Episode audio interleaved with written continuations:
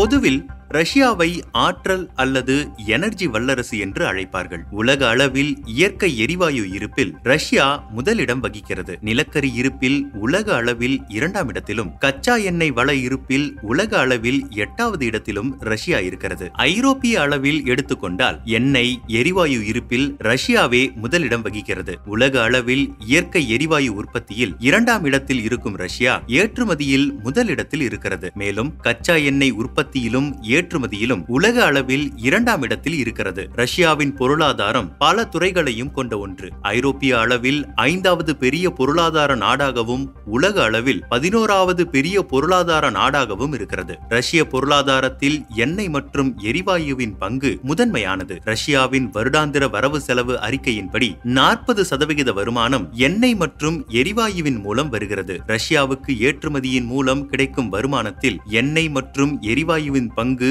அறுபது சதவிகிதமாகும். ரஷ்யா தினசரி சராசரியாக பத்து புள்ளி ஐந்து பில்லியன் பீப்பா எண்ணெயை உற்பத்தி செய்கிறது. வருடத்திற்கு இருபத்தி இரண்டு புள்ளி ஐந்து டிரில்லியன் கனசதுர அடி இயற்கை எரிவாயுவை உற்பத்தி செய்கிறது. ரஷ்யா தனது உள்நாட்டு தேவைக்கு மூன்று புள்ளி ஏழு மில்லியன் பீப்பாய்களை தினசரி நுகர்கிறது. மீதியை ஏற்றுமதி செய்கிறது. ரஷ்யாவின் எண்ணெய் மற்றும் எரிவாயு ஏற்றுமதியின் முக்கிய சந்தை ஐரோப்பிய நாடுகளாகும். அல்லது எண்ணெய் எரிவாயு மூலம் ரஷ்யாவுக்கு கிடைக்கும் வருமானத்தின் ஆதாரம் ஐரோப்பிய நாடுகள்தான். ரஷ்யாவின் எண்ணெய் உற்பத்தியை உள்ளூர் நிறுவனங்களே கட்டுப்படுத்துகின்றன. ரஷ்யாவின் எண்பத்தி ஓரு சதவிகித எண்ணெய் உற்பத்தியை Rosneft Lukoil Surgutneftegas Gazprom மற்றும் டாப்நெட் ஆகிய நிறுவனங்கள் கட்டுப்படுத்துகின்றன. ரஷ்யாவின் எண்ணெய் வள இருப்பு சுமார் எண்பது பில்லியன் பீப்பாய்கள் என்று கண்டுபிடிக்கப்பட்டிருக்கிறது. ரஷ்யாவில் இருபத்தி ஐந்திற்கும் மேற்பட்ட எண்ணெய் சுத்திகரிப்பு ஆலைகள் உள்ளன. அவை தினசரி ஐந்து புள்ளி ஐந்து பில்லியன் பீப்பாய் எண்ணெயை சுத்திகரிக்கும் திறனுள்ளவை. அதில் ரோஸ் நெப்ட் எனும் நிறுவனம் மட்டும் தினசரி இரண்டு மில்லியன் பீப்பாய் எண்ணெயை சுத்திகரித்து வருகிறது. உலக அளவில் எண்ணெய் விநியோகத்தின் பத்து சதவிகித பங்கை ரஷ்யா கொண்டிருக்கிறது. தற்போது உக்ரைன் போர் காரணமாக அமெரிக்கா மற்றும் ஐரோப்பிய நாடுகள் ரஷ்யா மீது பொருளாதார தடைகளை விதித்திருக்கின்றன. இதன் மூலம் அமெரிக்காவில் கொஞ்சம் கவலைப்படத்தக்க அளவில் பெட்ரோல் விலை உயரும் என அஞ்சப்படுகிறது. அமெரிக்கா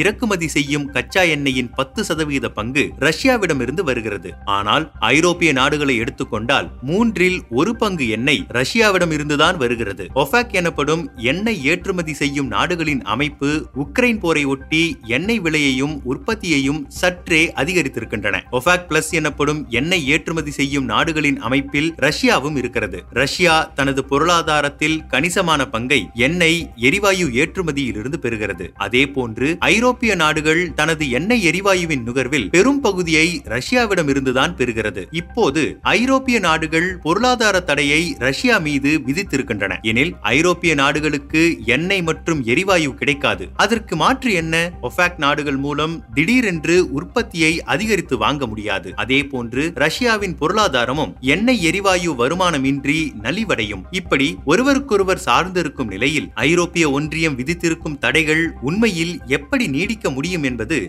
கேள்விக்குறி. அதே போன்று ரஷ்யாவின் வருமானம் எண்ணெய் வர்த்தகம் மூலம் வருவதால் அந்த நாட்டிற்கும் பிரச்சனைதான். இதுபோக உலக அளவில் எண்ணெய் விலை உக்ரைன் போரை அடுத்து ஏறிக்கொண்டே வருகிறது. இந்த கேள்விகளுக்கு விடை என்பது இப்போது இல்லை.